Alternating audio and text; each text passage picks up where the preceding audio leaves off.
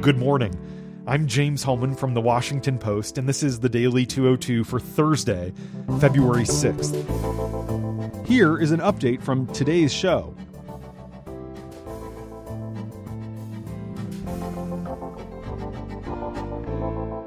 Mitt Romney sealed a place in history yesterday by voting to convict Trump of abuse of power, becoming a lone voice of dissent in a Republican Party that otherwise marched in lockstep with the president throughout the impeachment proceedings.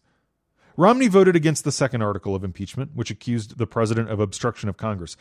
But on the first article, the 2012 Republican presidential nominee said that he found the evidence against Trump overwhelming and the arguments by the president's defense ultimately unconvincing.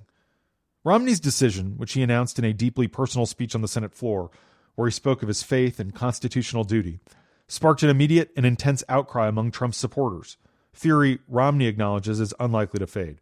Donald Trump Jr., the president's son, called for him to be expelled from the party, while many of Trump's congressional allies and even some former Romney staffers cast him as a bitter and irrelevant relic of a Republican establishment that has all but crumbled in Trump's wake. The senator from Utah stood by his decision as that criticism mounted, maintaining that Trump abused his office by pressuring Ukraine to investigate a political rival. Romney's vote was hailed by many Democrats as an example of unflinching political courage. Romney's father, George Romney, the late Michigan governor and 1968 presidential candidate, was a prominent figure in the Republican Party who was known for being guided by his Mormon faith and a commitment to public service and civil rights. Romney doesn't speak very often of his father or his faith, at least in public, but friends say that a desire to make his late father proud weighed heavily on him. Inside the Senate GOP cloakroom, Romney's decision was greeted with disappointment but relatively little surprise. Ever since he was elected to the Senate in 2018, the 72 year old senator has parted ways with his party at times and has occasionally criticized Trump. Senate Majority Leader Mitch McConnell appeared ready to move on from the trial and did not threaten Romney. For Romney, breaking with Trump carried not just political consequences in a party he once led as its standard bearer, but also some awkward family dynamics. Republican National Committee Chair Ronna McDaniel is the daughter of Romney's older brother. She's one of the president's biggest loyalists, and she stood firmly by the president over her uncle yesterday. She tweeted, quote, This is not the first time I've disagreed with Mitt, and I imagine it will be it will not be the last. Already, there is a bill in the Utah state legislature that would allow voters to remove a sitting senator from office. Last week, the Conservative Political Action Conference disinvited Romney to its annual event. When Romney was in Florida over the weekend with his wife, a person at the airport yelled at him that he was a traitor.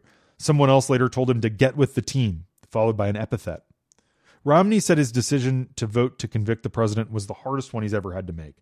He said he's been struggling to sleep at night and been waking up before 4 a.m. every day. For a time, he thought, or at least hoped, that Trump's request to Volodymyr Zelensky on that July 25th phone call represented little more than a throwaway line. As more information came out, though, Romney came to a more worrisome conclusion that the president had committed a potentially impeachable act. He said he hoped the president's defense would present evidence during the trial that could exonerate the president. He said he even contacted the White House counsel's office through a fellow senator asking if it would provide affidavits from officials like former National Security Advisor John Bolton or acting White House Chief of Staff Mick Mulvaney, but to no avail. They wouldn't offer anything sworn. Romney dismissed arguments that a president could be impeached only if there was a statutory crime, calling that absurd on its face, and saying he could think of nothing more egregious in terms of assaulting our constitutional system than corrupting an election and getting a foreign power to do it for you. What Trump tried to do, Romney said, is what autocrats do in tin horn countries.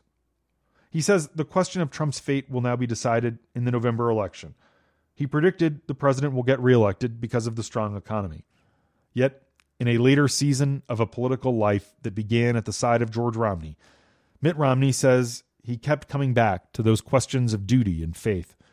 As he put it in his speech on the Senate floor, we're all footnotes at best in the annals of history but in the most powerful nation on earth, the nation conceived in liberty and justice, that is distinction enough for any citizen. Thanks for listening. I'm James Hohmann. If you want to hear full episodes, find The Daily 202 wherever you get your podcasts.